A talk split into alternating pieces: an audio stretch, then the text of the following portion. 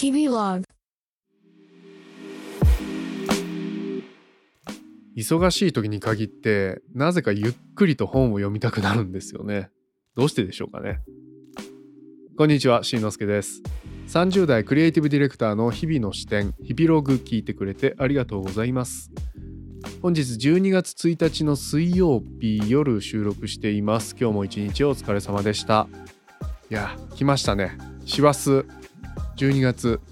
今年も残すところ あとわずかと言っていいカウントダウンになってるよね。もう残り1ヶ月だもんね。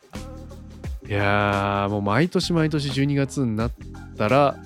早いねって言ってるような気がするんですけど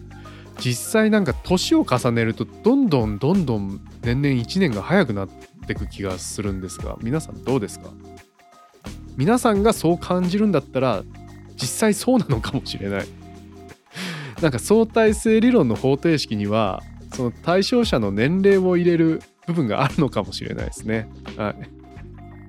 まあさておき残りのね2021年も楽しくね風邪とかひかないでねやっていきましょうね。はい。今回は本の話をします。またしても。前回のあのブックカフェを紹介する、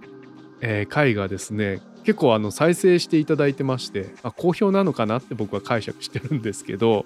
はい、お便りなんかもいただいてね、えーだいぶあの日々ログ聞いていただいてる方の中にも本好きが多いのかなと思って手応えを感じましたので、えー今回は引き続き本の話をしたいなと思います。でね、寄せていただいたメッセージをまず紹介させてもらおうかなと思います。えー、Spotify から送ってくださいました。ありがとうございます。えーラジオネームみーまさん。しんのすけさん、こんにちは。いつも楽しく聞かせてもらっています。先日のブックカフェ会、すごく面白かったです。私は本が大好きなのに、ブックカフェは未経験だったので、少し身近に感じられた気がして、点々点今度行ってみようと思います。関西在住なのですが、もしおすすめのブックカフェなどあれば教えてください。行ってみたいと思います。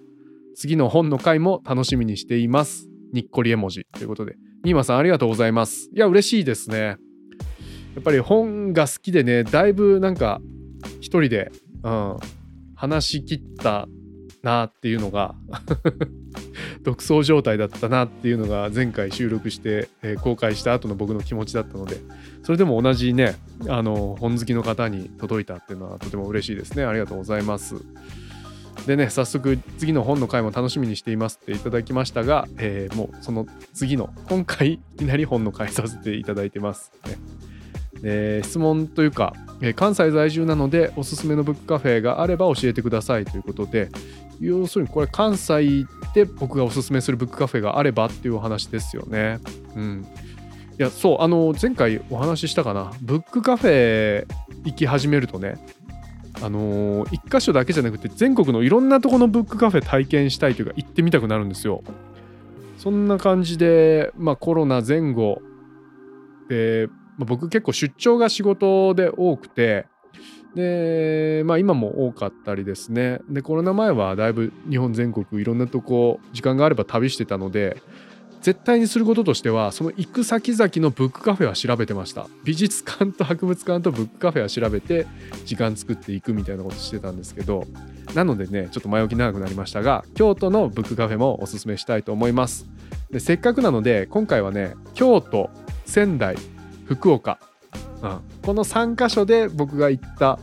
おすすめしたいブックカフェをねご紹介したいと思います。じゃあねミーマさんからリクエストいただいて京都のブックカフェ。京都はね古本屋さん結構多いんですよ。僕実は昔京都に住んでいたことあってでさらにとある古本屋さん古書店でバイトもしていたのであよく知っている場所なんですけれどもでおすすめしたいブックカフェもいっぱいあるんだけど一つに絞るならば、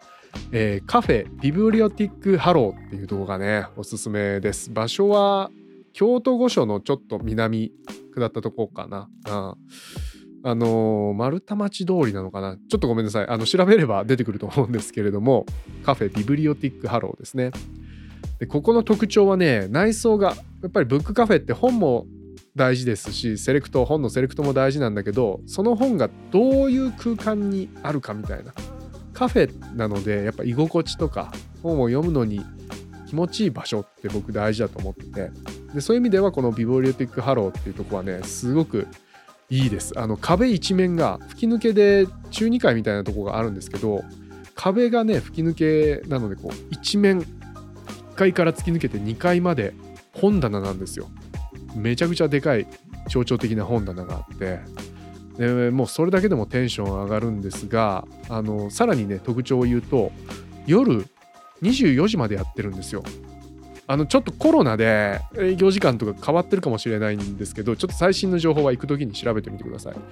なかなか24時までやってる書店はおろかブックカフェって多分珍しいと思うんですが僕の場合出張で京都行ったら、えー、仕事終わってねでご飯食べた後にホテルに戻る前にちょっと立ち寄って、えー、2時間12時間ぐらいね本読んで探してで帰りの新幹線で翌日ね読む用の本を一冊買って帰るみたいな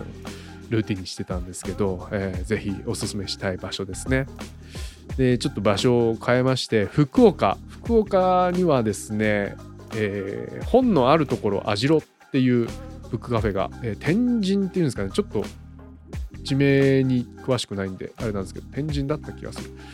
えー、網代さんっていうブックカフェあるんですがここの特徴はねあの壁に